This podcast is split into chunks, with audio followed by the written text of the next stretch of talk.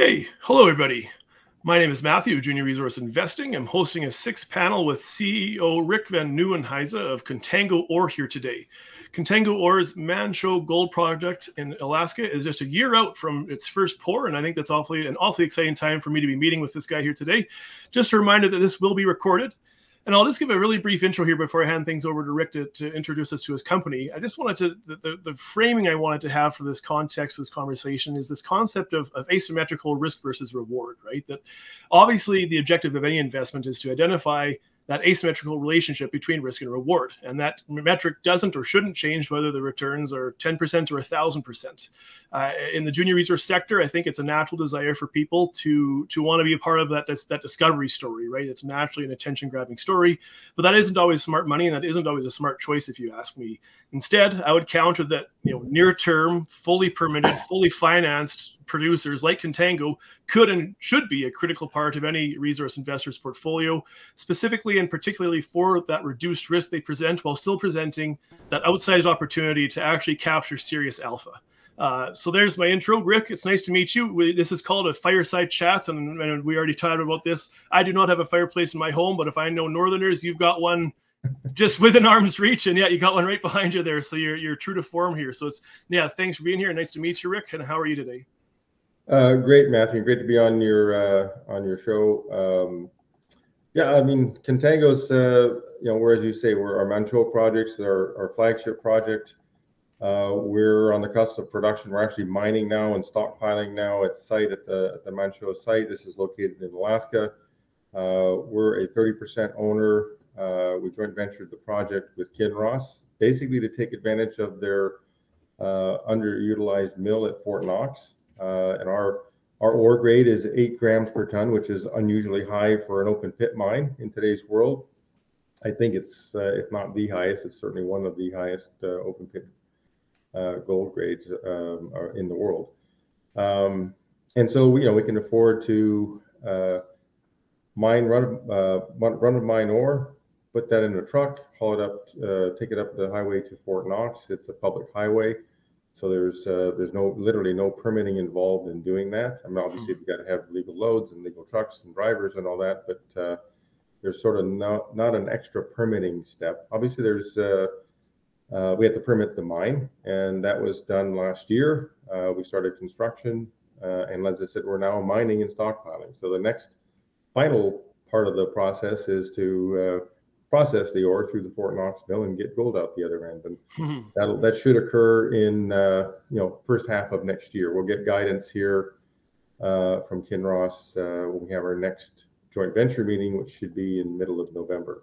Hmm. So um, yeah, I mean things have gone according to plan. I think we were kind of uh, joking a bit about that. It's it's been a, a, quick two years since we did the joint venture with uh, Kinross and uh, we spent uh, a fair bit of money in that process. Uh, it's a joint venture, so we we share uh, in our 30% uh, of the, the capital and operating costs. Um, but it has gone according to plan. Um, got the permits within a year, and and now we're you know we've got the construction completed and uh, we're mining. So it's uh, again last step is uh, running it through the mill and getting gold out the other end, which hmm. again we, we expect to have sometime in the first half of next year.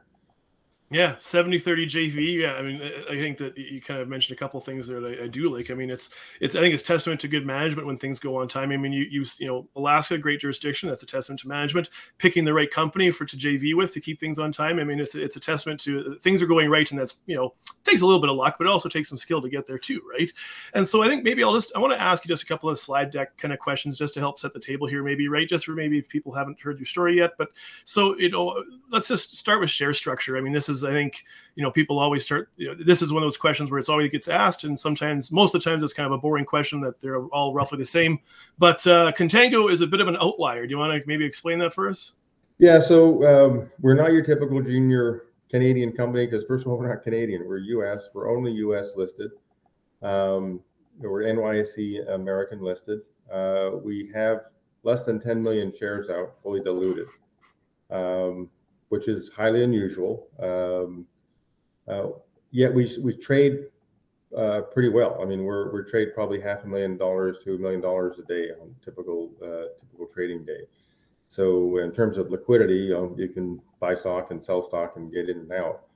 Uh, obviously, the NYSE is a much bigger platform uh, and a much broader reach than the typical Canadian, you know, junior listed company on the TSXV or or uh, CNX or whatever. So, um, yeah, we're, we're, somewhat unique uh, in that way. We're also based in Alaska. We're our headquarters office is uh, in Fairbanks.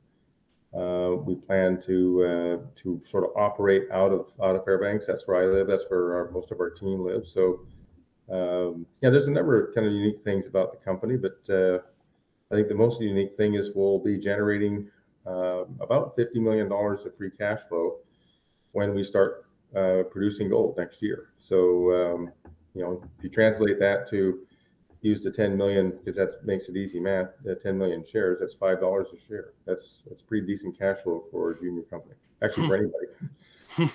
yeah, not too shabby, and that's one that I I'm, I'm looking forward to, uh, on my list of questions is what the heck you're going to do with all that money. But uh, we'll get there. So uh, maybe just to, to clear off the, the slide deck thing. I mean, you got Manh Choh, you got Lucky Shot. We'll, we'll focus on Manh Choh first here. But any debt that we should know about? How, how, what's your debt load like right now? Yeah, so we, we have a $70 million line of credit with ING and Macquarie. Uh, we've used about uh, less than 20 million of that to date.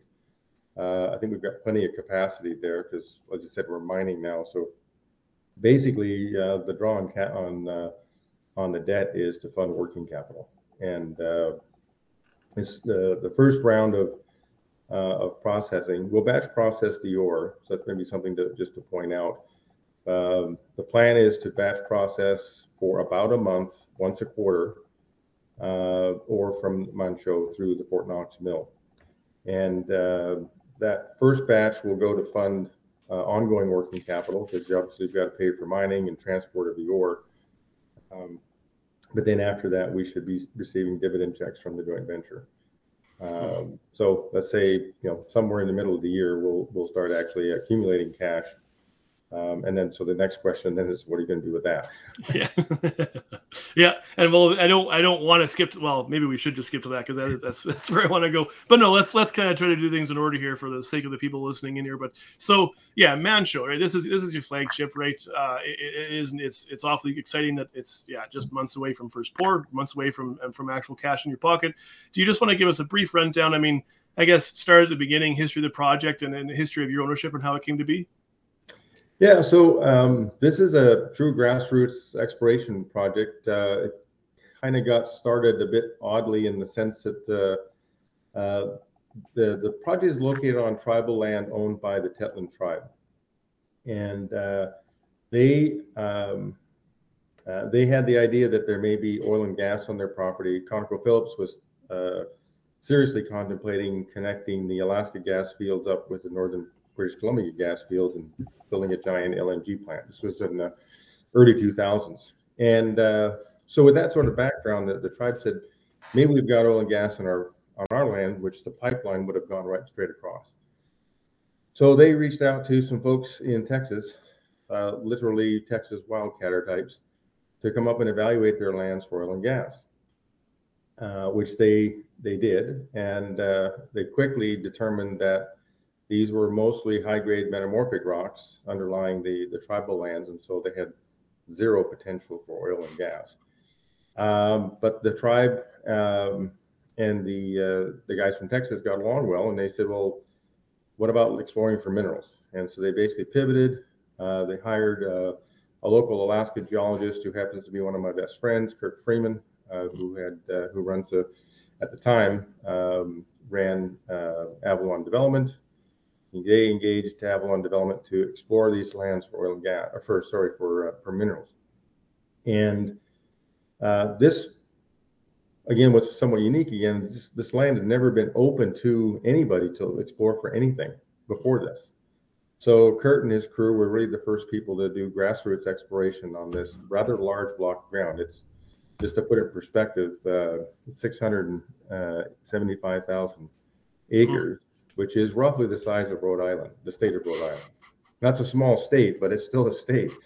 Uh, and so, um, you know, Kurt and his crew did grassroots stream sediment geochemistry follow up, uh, and over a period of about three, four years, they identified what has become now the the Manh Choh deposit, which is roughly a little over a million uh, ounces of gold at eight grams per ton.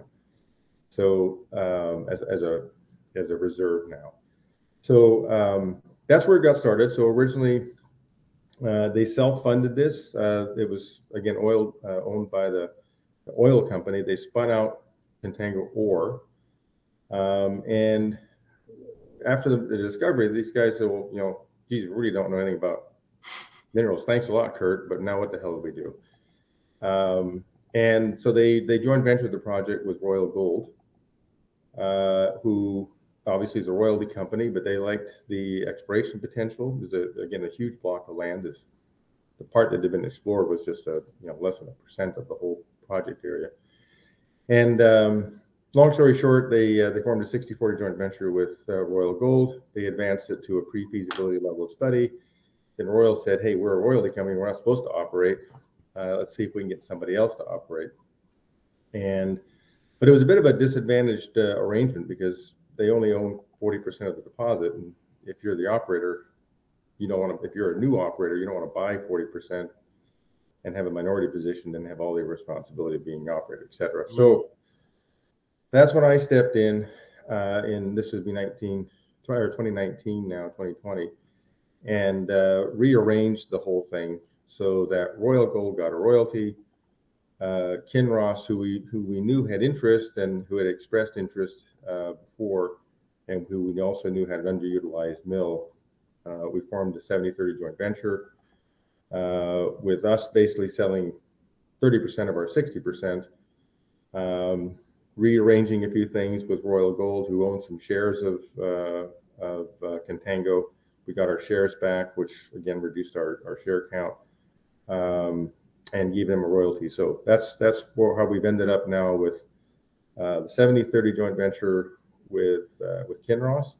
Uh, the tribe, the Tetlin tribe, has a royalty, and um, and Royal Gold has a royalty. So um, everybody kind of got what they what they wanted and what, what was sort of uh, appropriate from a you know what they're supposed to be about. Uh, Kinross gets a majority interest and is the manager and operator, and it's their mill, and they know it well. Uh, it allowed us to sort of I hate to use the word fast track, but I mean, literally, there was very little to permit. Uh, the mine is located on top of a hill, so there's not a lot of water to impact. That reduces permitting risk. Mm-hmm. Um, and uh, we weren't building a mill in a tailings facility, so you know that reduced power re- uh, requirements. Uh, we don't use a lot of power because you know, there's not a lot of there's not a lot of water and there's not a lot of uh, there's no tailings to manage. Uh, and obviously, with no tailings facility, hugely simplifies your permitting timeline and, and the, all the level of uh, levels of risk. Uh, I think the uh, you know the, the NGOs who tr- uh, traditionally look at mining and don't like tailings facilities specifically said you know kind of applauded the decision to, uh, to use an existing tailings facility that frankly has received a lot of awards. the Fort Knox facility is has reclaimed fish habitat uh, on a regular basis. So they, they have a partnership with Trout Unlimited. Uh, so there's a lot of you know just overall good things that just happened as a result of this of this business arrangement, including obviously for our you know selfishly for our own shareholders. Uh, this got production relatively quickly. So mm-hmm. that's kind of the the full story, and you know we're like to say where we are today, where we're you know staring down the barrel of production here in a in a few months. Yeah, not a bad place to be. I think you, you did a good job there of articulating all the, the different characteristics that I think make Manh Choh uh, yeah, quite compelling. I mean, uh, maybe I'll, I'll, ask you just as a follow up, and and you know, maybe just to put a point on it here. But I mean, it's high grade, right? Eight grams per ton. It's cheap as heck, you know, capex, sustaining X. Uh, but there's it's quite a short mine life compared to what you might expect Kinross to be traditionally interested in, right? A mid tier or a major producer, right? I mean, four and a half years. I, I mean, I guess maybe the, the the answer is in the question, but is it is it just is it just because it's you know cheap and profitable, good jurisdiction, no tailings? I mean, why was Kinross so keen to get involved in this particular project? Well, I think the, you know, basically to keep the Fort Knox mill running and actually, you know, finally put some grade through it. Um, not, not to be uh, judgmental on Fort Knox, but it's a big low grade deposit. Um, so adding, you know, eight grams per ton to their normal grade mill grade of you know 0.5, 0.6 is uh, makes a huge, huge difference in terms of profitability coming out of that mill. Just to put it in context, this doubles the size of production from the Fort Knox mill for Kinross. If you look at it from Kinross's perspective, um, that's a you know that's significant uh, increase. And if you add our thirty percent in, it becomes a, a tier one a tier one asset. Hmm. Uh, so yeah, it's very important for for uh, for Fort Knox. Um, uh, you know, and in terms of the you know the four and a half year uh, mine life, we just got to drill more holes.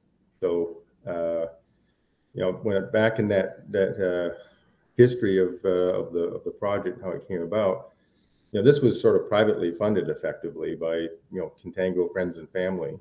Um, officially, it was traded on the uh, uh, OTC, which means it you know nobody traded it. it was just you know it's just only friends and family who owned the stock. um, you know, it was not a liquid company by any stretch of the imagination. So, um, you know, they had sort of tapped out friends and family, and then that's why they formed a joint venture with Royal Gold. But then Royal Gold said, "Well, wait a minute, hey, we're you know we're a royalty company. That's all we really want here." Um, so when we rearranged all that, um, you know, I think again everybody you know got what was uh, sort of appropriate uh, out of it. But we had we had to then transition from a friends and family company to a real listed company. So the first thing we did was get it uplisted to the NYSE American, and then work on getting it traded. You know, telling the story and saying, you know, here's who we are. Because two years ago, nobody knew who Contango was, Hmm. and we're still, you know, we still have a long way to go to get the story out and under, you know, people understanding that, hey, who's this company that's going to generate fifty million dollars of cash flow next year? So, um, and now, you know, the, uh, you know, that's that's that's the situation uh, we're in now, which is a great position for us because uh, sometimes it's good to not be known. gives people like me an opportunity to maybe jump in at a little bit of a late stage in the game. So I'm not complaining, but uh, yeah, no, I, I, fair enough. Um, maybe I'll ask you. So again, you know, you're not an operator. It's carried interest rate thirty percent, and so it's maybe you know I'll, I'll phone Kinross afterwards. But you know, you said there's there's lots of exploration potential left, um, and you know, I, I guess I don't I don't want to kind of set you up to have to make a pumpy pumpy declaration here, but but like what's what's left down there, right? I mean, you know, you say that you know just have to drill out more holes and gain, gain more resource for sure. I mean, are you kind of scraping the edges of the barrel, or do you think there's a, a much larger system that you can still discover down there, or Kinross Oh. rather? Yeah, it's a again, it's so we're in the um, we're in the Tintina Gold Belt geologically pro, as, a, as a province, uh, which is obviously you know has a over well over 100 million ounce endowment, um, and, and again, which is area which just was nope, the first guys on the project doing any kind of exploration work, including USGS and the Alaska Geological Survey and things like that, was Kurt Freeman in this group. So, uh, and they did basic stream sediment geochemistry. Uh, they got focused in on the uh, the area where the deposit is because it's the closest area to the highway and the closest area to Tok, where you that's where they based out of. They had a helicopter. This is all kind of rolling hills, kind of interior Alaska country. It's not big mountains, uh, so which means it's also wooded and uh, it's hard to get around. It's hard. It's hard to find a place to land a helicopter. So it's it's slow going as far as exploration goes. So there's then there's a uh, we call it the Chief Danny area. Chief Danny was the chief who signed the original agreement uh, with Contango. Uh, he passed away a number of years ago. So in his honor, they named that sort of the core area around uh, the Manh Choh deposit as the Chief Danny area. We have a lot of geochemical anomalies, soil uh, soil anomalies, geophysical anomalies that need to be followed up and have additional drilling on. Now we're just starting to do that uh, this year, and uh, because when when Kinross came on, the you know the whole shift was 100%. Let's make this a mine. So do all the things, you know, hydrology, geotech, uh, etc., waste characterization, environmental studies, to uh, figure out if we've got a mine here and how to permit it. And so we've not done any exploration for really the last two years of any any real consequence. I think that next year will probably be the first year we get back to doing real exploration focused on drilling new targets. So um, yeah, I will. I'm hoping we'll have like a $10 million exploration program next year. We're certainly going to advocate for that. Nice. Um, I think now that Kinross knows that we have a, you know, we're mining and we're uh, set up for production here next year, uh, I think they'll be of like mind and want to see a, a, real good exploration, solid exploration program. We've only the whole Chief Danny area where we have a fair bit of information and lots of anomalies to follow up on, only represents about five percent of the area that we have under lease from the Tetlin tribe. So hmm. again, it's the size of the state of Rhode Island. So um, it's uh, it's a substantial area to explore. And uh, so yeah, we'll we'll look forward to lots of news flow on that but probably mostly next year, just because this year has been almost 100% focused on getting the mine into production. Yeah, of course, of course. So, I mean, a couple of follow-up questions here. One, mm-hmm. I'll, and I guess I'll just encourage people here. Yeah, there will be a Q&A at, at, the end, but just one one here from Sravinder Murray uh, fits in nicely right now. Just so he asks the question I just asked, how much exploration potential is left? But then he's asking along, you know, which which zones in particular do you find maybe it should be particularly enticing? Well, the one I, you know, the one that's like most obvious to an exploration geologist is you have, I'll use my hands here. You have two, the, the north deposit and the main deposit literally dip towards each other. Uh, and they're kind of moderately dipping. They're not like vertical. They're, they're moderately dipping towards each other. And the center hasn't been drilled. The hmm. middle where they project towards each other hasn't been drilled. So um, they're, you know, that's, that's an obvious target. Now, part of the reason why you say you might or why you might say let's the what delay on that is because they may well be out of the depth of what is uh, mineable from an open pit. So then it would become an underground scenario, which you probably wouldn't get to until you establish the pits, mm. and then maybe you'd ramp down and go get it. So you know, there's some logic as to why that hasn't been drilled yet, but that's a good that's a good example. It's right in the between the two known deposits, and it still hasn't been drilled because they're deeper holes and you know, when you're allocating budgets and you're saying, well, do I want to drill a, you know, 700 meter hole or do I want to drill, you know, three, uh, 300 meter holes? You know, so those are the kind of things that there, there's lots and lots of targets. I like, uh, if you look at our website, there's a, a map there that shows the uh, geochemical anomalies, uh, gold soil, gold in soil anomalies. So these are first order anomalies um, all around the, the, the Manh Choh area uh, the Chief Danny area, and there's you know there's literally a dozen uh, high quality geochem targets, uh, somewhat some some are coincidental with geophysical anomalies um, that need, that need more drilling. So I think that's the, probably the first order. Uh, we've done a number of uh, geochemical geochemical surveys, or expanded the geochemical surveys towards the south now, and there's lots of anomalous areas to follow up there as well. So hmm. I've um, you know, the typical mine that goes into production from feasibility usually has 3x of uh, reserve, reserves that end up getting mined. Uh, that's your that's your typical typical mine. Hmm. Um, so I, you know, I'm, as an exploration geologist, which is you know what drives me, uh, I'm very excited about the exploration potential on the rest of the uh, rest of the lands surrounding the Manh Choh uh, mine itself on the Chief Danny area, and then on the rest of the uh, rest of the Tetlin lease as well. Well, I think you kind of did a good job there explaining something you already touched on, but you, you kind of uh, you've jumped the queue a bit with production, right? That you know, a traditional junior drill, drill, drill, drill, drill, get that mine plan open pit, go underground afterwards, right? But yeah, you kind of interrupted that, and then now we're going to production, and then we'll just keep going, and we'll figure out the mine plan after. No, yeah, it's a, yeah, it's it's it's a neat story, and it's one that it's I think that there's a lot of very compelling reasons to be here. Um, just one, just one, just one other point on that. Yeah, Another part of the reason why you can sort of, you know, jumpstart the thing is because of the grade. Yeah. You know, because you know when you when you have quick payback, you know, the payback on this thing is ridiculously short. Uh, so when you have quick payback, you don't need to have a 10 year mine life. Uh, you know, obviously we would all love to have a 10 year mine life, but that would mean I'd have to drill twice as much as I've already drilled.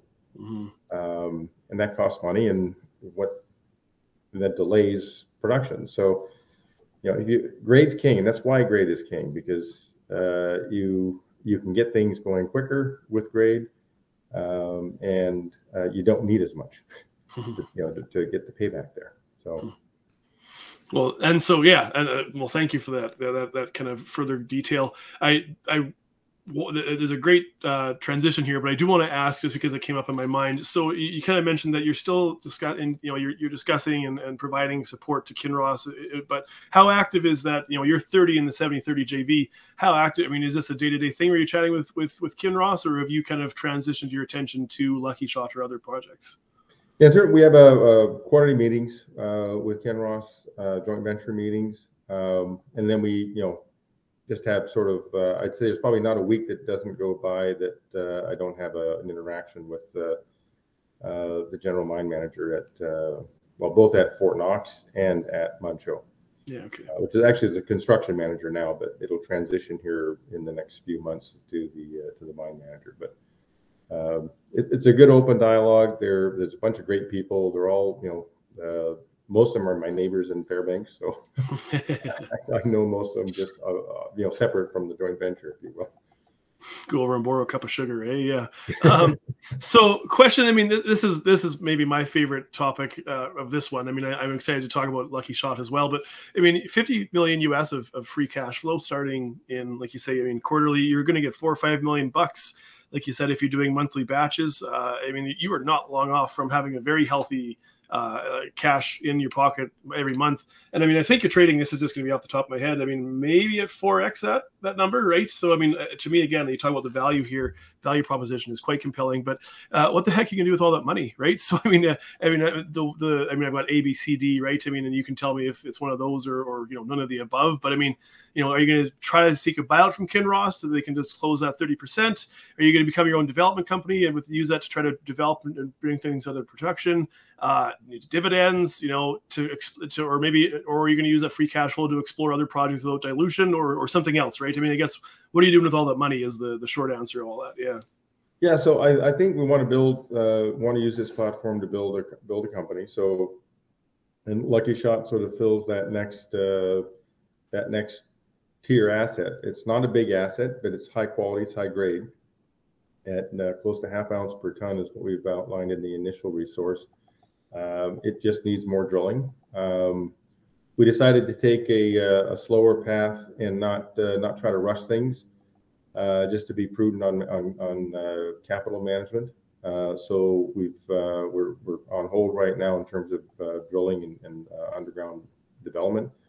we're going to pick that back up next summer when it's a lot easier to just to do that. It's, it's probably about thirty percent more cost to do stuff in the wintertime in Alaska than hmm. just waiting for the summertime once we're set up, then it's it's not so bad. But uh, uh, but Lucky Shot represents a, a sort of a, tiered platform to uh, asset to to build on our production. Um, again, we could we, we envision that we can develop the mine there uh, and have a run of mine ore uh, hauled up to the Fort Knox mill for processing. We don't have a deal with Kinross on that yet, but that we you know we know they they still have a big mill, that still a big hungry mill, so. Mm the ore would be really simple. It's quartz and gold and a little bit of sulfide, so uh, it would be very compatible.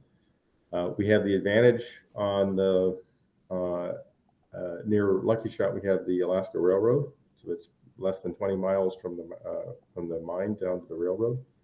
A short truck haul, put on the rail up to Fairbanks, and the short truck haul up to Fort Knox. So that's a plan. You know, we've got to uh, we've got to execute the plan, which is getting the drilling done, uh, our objective is to outline a 400,000 ounce resource there and develop a mine plan around that that might be sort of 30, 40, start out at 30, 40,000 ounces of annual production and maybe grow that to 50, 60. Again, not big, but you know, it almost, you, you put a plan together where you could almost double your production for a very little capital. Um, hmm. yeah, you're probably talking in the neighborhood of 20, 20, 25 million dollars to do all that.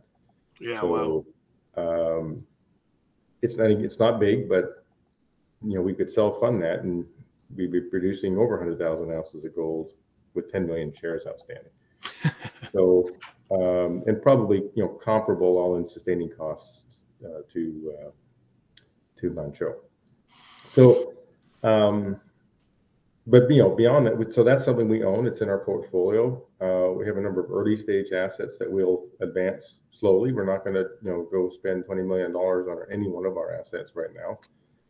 Um, but we also only have 10 million shares outstanding. And um, you know, if you look at uh, look out in the in the field of what else is out there, there are a, a, number of mining companies, junior exploration companies that you know they're in tough shape. It's been a yeah. tough number of years for the for the junior exploration sector, and uh, you know, so we'll we'll start to look at other opportunities as well and, and see if there's a good fit. I like the uh, I, I, it's it's a bit of a hybrid uh, royalty model in the sense of uh, having an asset where you can quickly get it into production uh, or take advantage of somebody else's mill and uh, and or somebody else's desire to build a mill uh, and, and, and retain a, uh, a minority interest. Um, that's not that's it's not very different from the royalty model. In fact, it's very similar to the royalty model. Um, so that's that's why I think uh, we that's the the model we want to pursue. Uh, we're explorers and developers. We're not miners. We you know we're not we're not process people. We don't have access to you know huge amounts of capital. So if we can focus ourselves on things that you know need 10 to 20 to 30 million dollars rather than 300 million dollars, uh, I think we can be pretty effective in that space. So uh, for right now, that's that's going to be where we're going to focus. Um, I like the idea of paying a dividend. We're not we're not there yet. Uh, uh, we, first thing, first order of business is going to be to repay the debt. Uh, once once we've repaid the debt, then we can start looking at, uh, at paying dividends. Hmm. Uh, but that's that would be very appealing to me personally as a shareholder. So that's definitely something that's going to be in our mind as we uh, continue to develop the company. Well, and I like that long term vision, right? It's not just a one and done where you know you, you chisel it out for five years and then you've got nothing left at the end of it. With I mean, beyond just a little bit of cash in your pocket, but I mean, yeah, you're kind of in the process of empire building. Then, if I can be a little glib, right? That that you're yeah, this is your nest egg with which to move forward and do it again and again and again and get that that that scale going. Um, I mean, it's it's it's a it's a clever one, and I guess I was just I was just going to comment really quickly. I mean, having cash in this market is a is a huge huge boon, right? I mean, it's it's it's tough. You feel bad for people, but I mean, it, you know, it's you can't. They'll, they'll cry on their own beer. You've got money that you can make make make hay with, right? That's a that's a very very advantageous position to be in.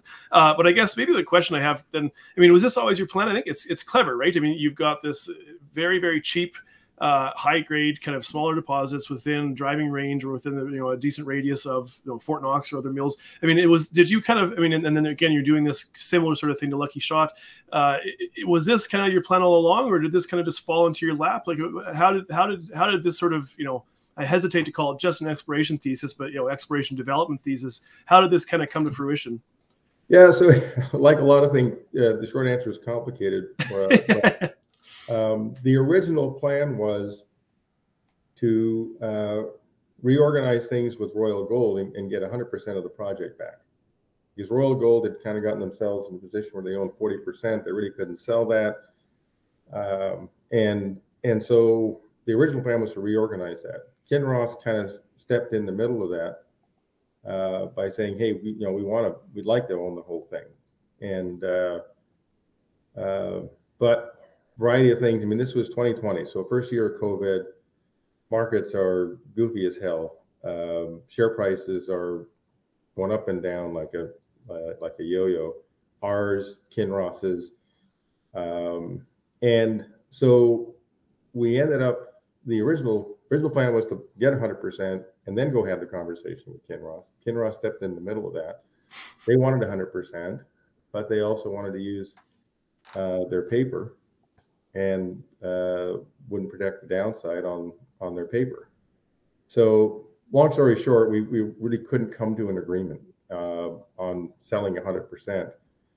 Um, and so we ended up with the 70 30 and um, and of course you know when i when i stepped in the original plan was to get 100% and then go talk to them so we kind of got there in a bit of a roundabout a roundabout way if we had had 100% we would have ended up with more of a 50-50 deal but we didn't have 100% we only had, we only had 60 so um, but that's so that's um, so to answer your question that's how that's how we got to where we were.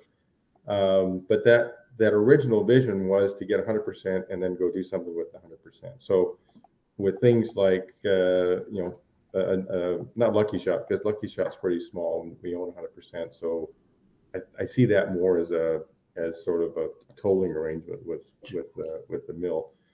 Um, you know, if, if, Lucky Shot were hundred thousand ounces, it could probably have a different, you know, annual production probably have a different discussion. So, but in you know new opportunities, if we, if we acquire hundred percent, then uh, yeah, maybe the maybe the discussion is along the lines of what the Osisko's done uh, with Gold Fields, and you know, you bring you bring you bring the capital, you bring the mining expertise, mm. and develop our great asset.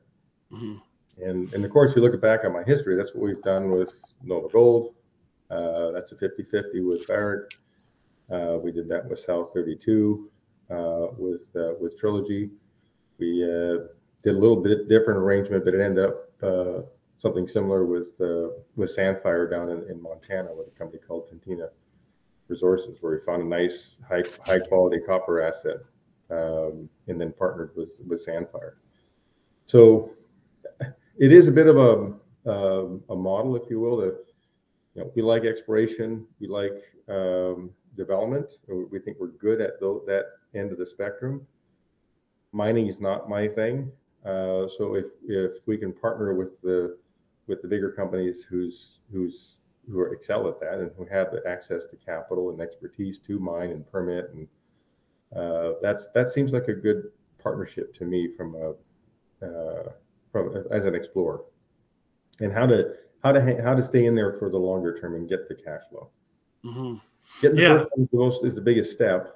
Uh, building on that with what we think we can do with Lucky Shot, um, but then you know, so the next one would be acquiring a property that has you know where maybe we spend 20 30 million dollars over a you know two three year period to make it a five million ounce gold deposit that somebody else then can come in and bring their capital Hmm. Again, I think the Osisko guys have done that well with uh, with their asset and, and the joint venture with Gold Fields. Yeah, excellent. Tony's got a good question here. I think dovetails nicely into this conversation. You can't, you've spoken positively about Kinross. He was just wondering. I mean, uh, you know, the question he has is, are you open to further partnerships with them on, on, on additional projects? And then, you know, is is Lucky of a of a sufficient size to also maybe attract their interest in the end? Uh, short answer on, on Lucky Shot. I mean, it is. Uh, you know, we're not looking at it ever. At, from what we know right now, not not being a large scale mine. It's got good grade.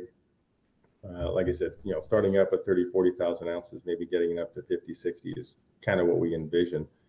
Um, I, I look at that more as a as a tolling arrangement. Um, mm. but you know, there's there may be uh, other other conversations to have with uh, with Kinross on that. Um, you know, uh, I think there's there's certainly a number of ways to go there.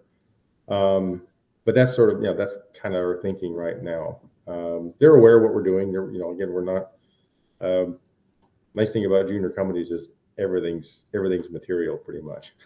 so they you know they pretty much know what we're doing and we have no secrets in uh, in sort of hiding it from them. So um, you know, we'll we'll we'll keep them apprised of what we're doing there when it, when it makes sense. And we have a mine plan that we can say, you know, hey, we think we get we think we can mine X number of tons and deliver you this, and let's work out a tolling arrangement. I, I think we can get there. Mm-hmm. Um, it is easier from a from a logistics standpoint having the rail there. That makes it a, a lot. It's about half, less than half the cost to rail things uh, up, hmm. uh, get it all the way up, including the truck travel between uh, the mine and the and the rail and the rail up in up in uh, in Fairbanks up to the mill, uh, mine site there. So. Mm-hmm. Yeah, it'll be less than half the cost for transportation, which is a you know significant portion of the overall cost for uh, for hmm. by comparison, say to Choh. So, but yeah, well. would we consider other things with with Kinross? Sure. Then they've got mines uh, across Nevada, and uh, uh, so uh, we're not going to Africa. I'll, I'll say that right right away. Um, I think uh, quite like North America, so uh, uh, I think nor- I, I, define North America north of the border right now. Um, I think that's that's you know, that's going to be the playground, at least for right now, that we'll uh, we'll take a hard look at. Yeah, I had another. This is a ways back, but it's, something he said in one of my interviews that stuck out to me. Is you can't choose where the gold is, but you can choose where you look for gold, right? And I, and and and I think that I mean, for all the reasons you just expressed, I mean, having a railway, I mean, the, the level of infrastructure. I mean, Alaska itself is obviously a great jurisdiction, um, and I want to talk about jurisdiction, but I kind of thought we maybe just keep going with Lucky Shot before we had a couple minutes to chat before we went live here, and uh, you know you were talking about the Lassonde curve and the orphan period, and and and I, I kind of like it because you know you, are not you know a Rolling Stone gathers no moss. You you are not standing still with and kind of hanging your laurels on on uh, Manh Choh. I I, I kind of said that heck, you're nine months from first pour. I think the orphan period's over. I mean, I think that you're gonna you can't help but see a re-rating here to, to more to effective valuations or fair valuations. But you know, you said that your kind of your company focus was to eh, avoid that orphan period, avoid that that steep, you know, the cliff of the Lassonde curve as much as you can, and you're doing that by, like you say, like you're you're nine months from production when you still have half a dozen other, you know, exploration level pr- projects to keep going with. Chief among these is Lucky Shot. So, I mean, past producing mine. Uh, I guess I guess maybe can you just give us like maybe the elevator pitch on Lucky Shot? We've touched about we've touched on it a bit, and I think people probably have a sense of it. But yeah, wh- where is it at right now, and and, and what you, what's your understanding of it? Yeah, so basically, this is a, a, a historic producer uh, that produced a quarter million ounces, uh, high grade. It was selectively mined uh, and probably hand cobbed. So they, they produced a, an average grade of about 40 grams per ton, about an ounce and a half per ton. So super high grade stuff. Narrow vein mining, um, and again, selective. And it was shut down by uh, President Roosevelt when he used the War Act to shut down all gold mining in the United States. And you tell people that, and they're like, they're like, that really happened? You're like, yeah, that really happened. Uh, so it wasn't shut down. It was shut down administratively, not because they ran out of ore, not because they hit a bunch of water, you know, couldn't pump the water, whatever. It's just like, hey, you guys, we don't need gold mining anymore right now. Um, and besides, we're going to reprice gold here shortly. So, uh, little history lesson, hey, yeah. So that's why we shut down. And, and, and, you know, and then, you know, like a lot of these mining districts, they get broken up into different families and, and the, the kids are like, what, what do I do with this mining thing? Uh, so it took a long time for uh, uh, the underlying owner to put the land package together. He was very he was very diligent and successful at doing that. And so that's the business arrangement we have is with him. Uh, uh, and he lives he lives out in the neighborhood, so he's uh, he's a neighbor. Um, so it's uh, and the infrastructure was, as I said, it's it's great infrastructure. You're, you know, 20 minute ride down the hill to uh, to the uh, railroad um, and the highway, and so it's easy to get things in and out. Uh, we do get a lot of snow. It's uh, definitely a uh, you know we're, in, we're up in Alaska and it's it definitely uh, snows for half the year. Um, you can manage the snow if you just stay ahead of it. Um, it is more costly. Uh, but once you're underground, you're, you know, where you, you, you drill. So now we've, we put the underground infrastructure in place uh, to, to drill, to explore, not for, not to, not from a mine development standpoint, from an exploration standpoint. Um, and now we just got to drill. So uh, we'll pick that back up in the summertime, and uh, objective is to outline about 400,000 ounces, uh, and then develop a mine plan around that. We figure that's if you're mining 40,000 ounces a year, that's a 10-year mine life. That's plenty of plenty of uh, runway. Um, well, obviously, when we have a mine plan, we'll go, we'll sit down and talk with the Fort Knox folks and hopefully work out a, a tolling arrangement. There are other options. Uh, there are other mills in Alaska, so there, Fort Knox isn't the only game in town. Uh, it just happens to be the biggest one. they have a big mill. Uh, so um, the other, you know, you, the point you made about infrastructure, I wanted to sort of uh, follow up on because um, what we are not going to do is go out in the middle of Alaska and remote Alaska and find, you know, invest $20 million hoping that we can figure out how to get the infrastructure. I did that 25 years ago with Donlin. Uh, it's a fantastic deposit. It's got, it is good grade, you know, uh, not a lot of, you know, two plus gram 50 million ounce uh, gold deposits out there. So it's a fantastic deposit, but it is in the middle of nowhere. And so here we are 25 years later. I left NovaGold in 2011, formed a new company, found two new deposits, joint ventured those with South32, and Donlin is still permitted. So yeah, I don't want to do that again. new credo: stick close to the infrastructure. Uh, there's plenty of places in Alaska to uh, just you know be 20 miles from the roadside, and uh, and there's lots of good exploration potential there because the fact is most of the road roads that exist in Alaska exist because of mining. mining yeah. so, um, and you know, obviously, we're not just going to be restricted to Alaska. We we know that well. It's in our backyard. We pretty much know everything that's going on there. Uh, but you know, I like Idaho as a as a as a as a place to look. Nevada is always great. It's it's tough to get you know land position in Nevada, but there's there are still opportunities there, and um, uh, and, you know those were would be two, sort of two standouts. You know, California a little tougher, Montana a lot tougher. Hmm. Uh, Arizona is always a good place to work. So yeah, there's there's plenty of real estate to uh, to to look at in uh, in the U.S. and uh, and new new opportunities for us to uh, to look at continuing to grow the company. As you say, sort of once you've got production, that sets a sets a, a base level of of um, of value. Now, obviously, it fluctuates up and down with gold price and how well things are going or, or whatever. Uh, but we're on that cusp now of you know being rebated and valued on their cash flow. And so now this now the thing is, what are you doing? What are you going to do with that? Um, and uh, so I think Lucky Shot's a, an easy uh, uh, slip in to to that that same model because it's not again it's not huge capital. Um, we can ex- we know how to execute the plan. Uh, so it's just drill a lot of holes. We're just drilling down dip from where they mined high grade gold before. So mm-hmm uh, geologic model wise, it's not complicated. It's a quartz vein and a granodiorite. Mm-hmm. Uh, yeah, how much does it cost to uh, to to mine it and develop it? You know, obviously we've got to do work there, but um, you know, great again, grade's king. So when you have close to half ounce per ton, that's that's a good grade to work with. And, again, not building a mill and tailings facility that gets rid of the valley of death, mm-hmm. or at least shortens it hugely. Mm-hmm. We're fully permitted for mining. We're mining now. We're just not mining ore, right? Right. I shouldn't say now. We were a few months ago, um, but we are fully permitted to mine. So if we put if we mine and, and put ore in a box and haul it down to the rail and haul it up to uh, uh, Fairbanks and then haul it up to the Fort Knox mill with a truck. There's costs associated with that, but we know we've got a really good idea what they are, and they're less than Manh Choh. Hmm. And Manh is eight grams per ton. So, hmm. what is our mining cost? You know, so that that's it's none of this is horribly complicated. And that's that's the other thing I want to try to focus on is uh, less complications, uh, really simplify permitting, uh, and really simplify, you know, how to have this discussion with whether it's offtake tolling arrangement.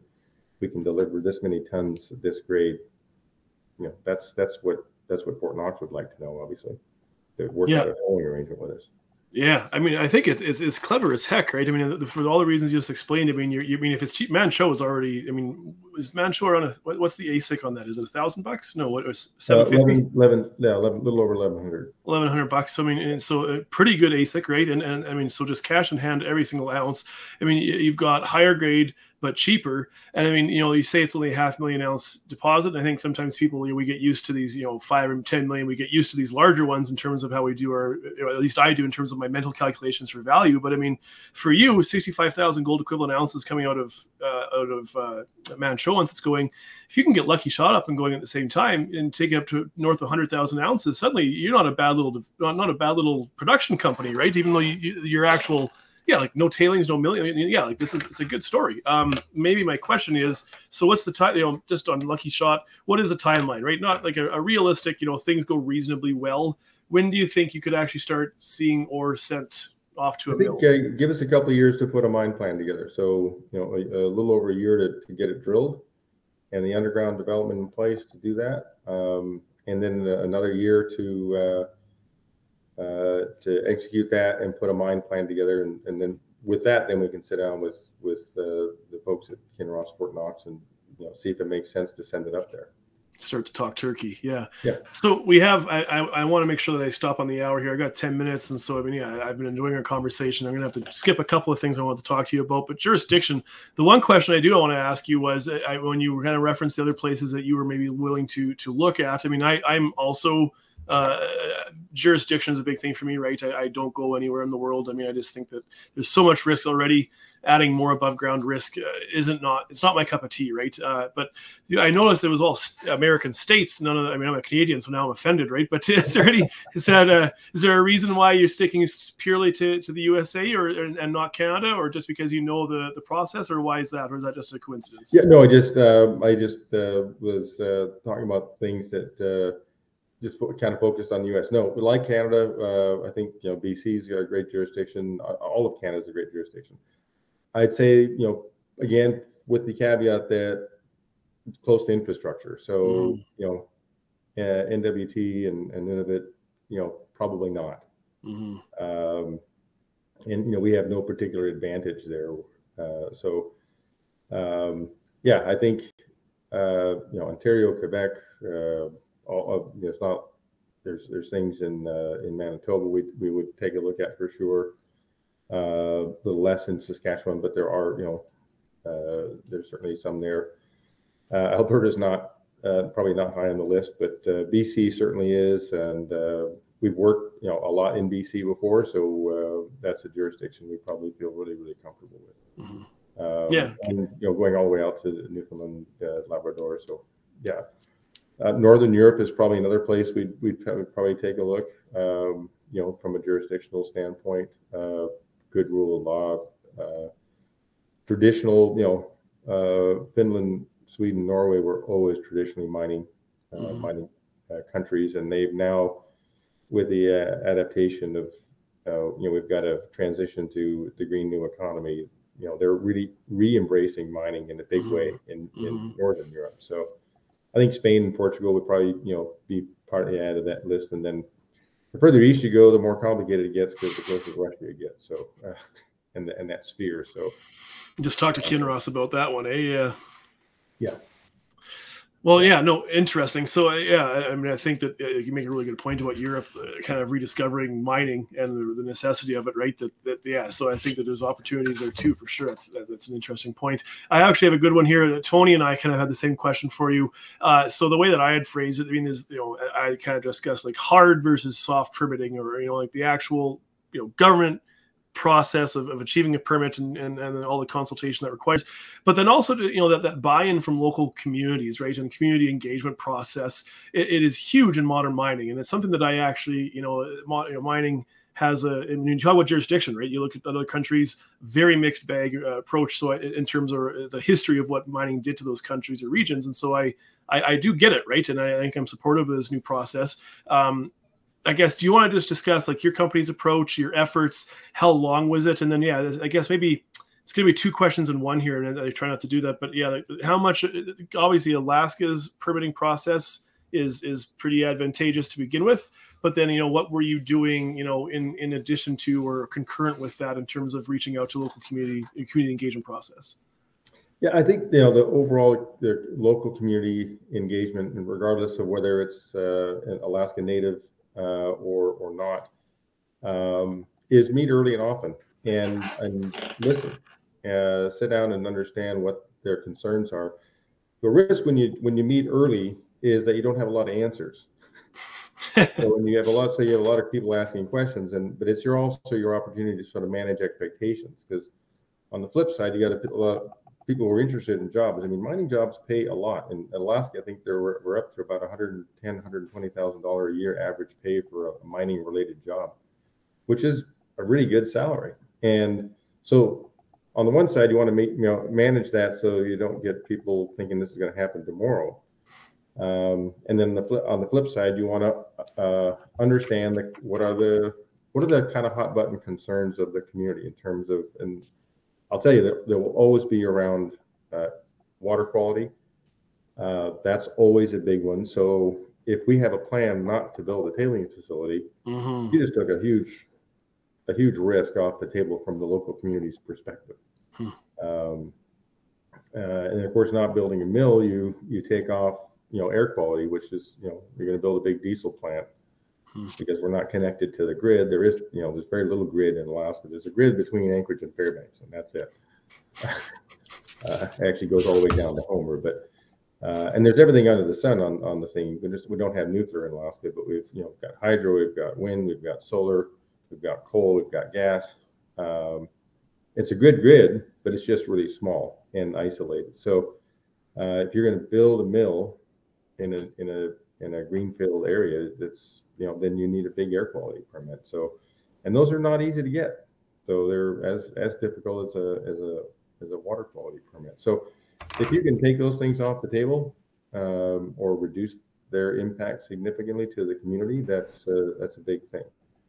Um, so I think you know approaching or uh, meeting early and often is a big thing. Again, regardless of whether it's a, a Alaska Native uh, community. Uh, in the case of Tetlin, there are specific areas where we can uh, uh, uh, train and bring local and jobs uh, and, and, and have a dedicated effort to do that, not just talk about it, but actually do it. Hmm. Um, it's not a box ticking exercise, uh, which unfortunately I think ESG is mm-hmm. sort of formulaically become, um, which I think is why, again, why I think a lot of it's a lot of people are sort of questioning the whole ESG mantra now, which I think is good because um, there's good things in it, but it's it was it was kind of becoming just greenwashing by for mm-hmm. the big companies. Mm-hmm. So, uh, but in terms of mining, you know, this, this is all boots on the ground stuff. You know, you don't you when you're the exploration representatives for a project are the first interaction that people have, local communities have with uh, a mining company, and uh, hmm. so you're you know you're you're an ambassador for the industry when you're out there moving a drill rig on, whether it's moving a drill rig on the property or doing a drone survey or having a helicopter fly over if you meet with the community ahead of time and they go, you know, hey, well, you know, moose season is uh, in a month. We'd really appreciate if you didn't, you know, fly your helicopter and scare the hell out of all the moose because, you know, we're, we're going to go shoot some. So those are simple things and they're not complicated to, and they're not hugely expensive to sort of avoid, um, you know, sort of a natural setup of, I didn't get a moose this year because you dumb shits were flying helicopter. Yeah, absolutely, and I, I think you make a, well, a point well made, right? I mean, it's it's just it's the pursuit of, pursuit of best practice and understanding that this can be mutually beneficial for all parties like you say, like that, that the greenwashing and then just kind of saying things for the sake of saying things. I think it's a very cogent point. Yeah, I, have actually it's funny. I got a Quebec Nickel Explorer who they're they have ceased drilling for moose season right now. So here I am waiting for the drill to turn because yeah, they, they, they because how else do you achieve that community buy-in? Um, maybe yeah, we got four minutes here. I, I kind of want to leave chance. Uh, so just one last call for questions. I think I managed to kind of cover all the questions that people have, but maybe just uh, I'll I want to ask you to have final thoughts, but maybe just do you just want to um, and we were kind of discussing community engagement and such. Do you just want to discuss like what does Manh Choh mean to the Tetlin? I mean, how important is this to their community that this is kind of up and running or, or about to be? Yeah, well, literally, Manh Choh means big lake. Um, just to address that, uh, and so the the large lake uh, that is the center of their community, um, it, we, we named the, the project in, in that honor just to, to constantly rec- uh, remind us, don't screw up the lake. Whatever you do here, don't screw up the lake because they fish in it, they live on it. That's where the water comes from. Uh, uh, so, but in, in terms of uh, economics, the the tribe will receive a royalty. It's a three percent royalty, so it's a pretty healthy royalty. There's about 300 people in the tribe. Hmm. About 150 are on the on the, live on the Tetlin lands and on the, at the village of Tetlin, and the other 150 are kind of scattered around the other local communities. Um, so you know that's a direct dividend to the tribe. Um, and then, of course, the jobs and training um, are are added sort of added benefits. And it's you know what kind of jobs are these? Well, again, we're not building a mill in a tailings facility, so you know, usually would take two or three years to train up a millwright. It takes six months to get somebody to be a, get a commercial driver's license, for a truck driver, mm. or a mechanic's license, uh, and a lot of people who live uh, in remote Alaska are sort of natural mechanics. I mean, they, you got to fix everything because everything breaks. And so these are really good jobs uh, that they they have at home, and they love that. It's I mean, there it's so it's enhancing their their community and the growth there. Um, so, and that's something that they can they can transfer. You know, they can take that job and uh, take that training and, and go work elsewhere.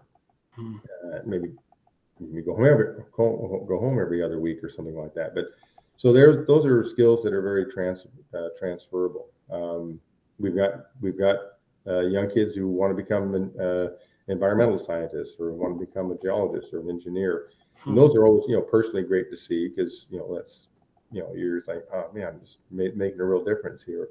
But it you know equally important and more more important in terms of numbers is uh, getting more people with licensed you know truck driver uh, uh, truck driver's license, a commercial license, and then and then and then getting their mechanics rating. Hmm. Again, those are skills you can transfer everywhere. Mm-hmm, yeah, you know, building your workforce from scratch almost up there, kind of right. So, so yeah, we are we got you know 45 seconds here on the clock. So if we're gonna end on the hour, so I'll, I'll leave it to you. Anything that you want to touch on that maybe we didn't get a chance to discuss, Rick? Yeah, no, I appreciate the uh, the the discussion. Uh, great, uh, great series of questions, and uh, you know, check out our website, uh, contangoore.com. Uh, we'll, we'll keep uh, uh, keep everybody in, uh, up to date on on our advances. I'll be heading to New Orleans here for the, the conference down there, and then over to Zurich. Uh, if you happen to be in those places, stop by and and uh, uh, or just reach out to info at contangoore.com. And if you've got questions uh, or concerns, uh, write them there and I'll get back to you. Perfect. Well, I think that just about does it for us at, at on on the hour. Look at that, eh? So uh, yeah, thank you, CEO Rick Van Nieuwenhuyse of Contango Ore, and thanks to Six. And I think that's where we'll call it. So yeah, have a good day, Rick. Good luck. You too. Thanks very much. Bye bye. Take care.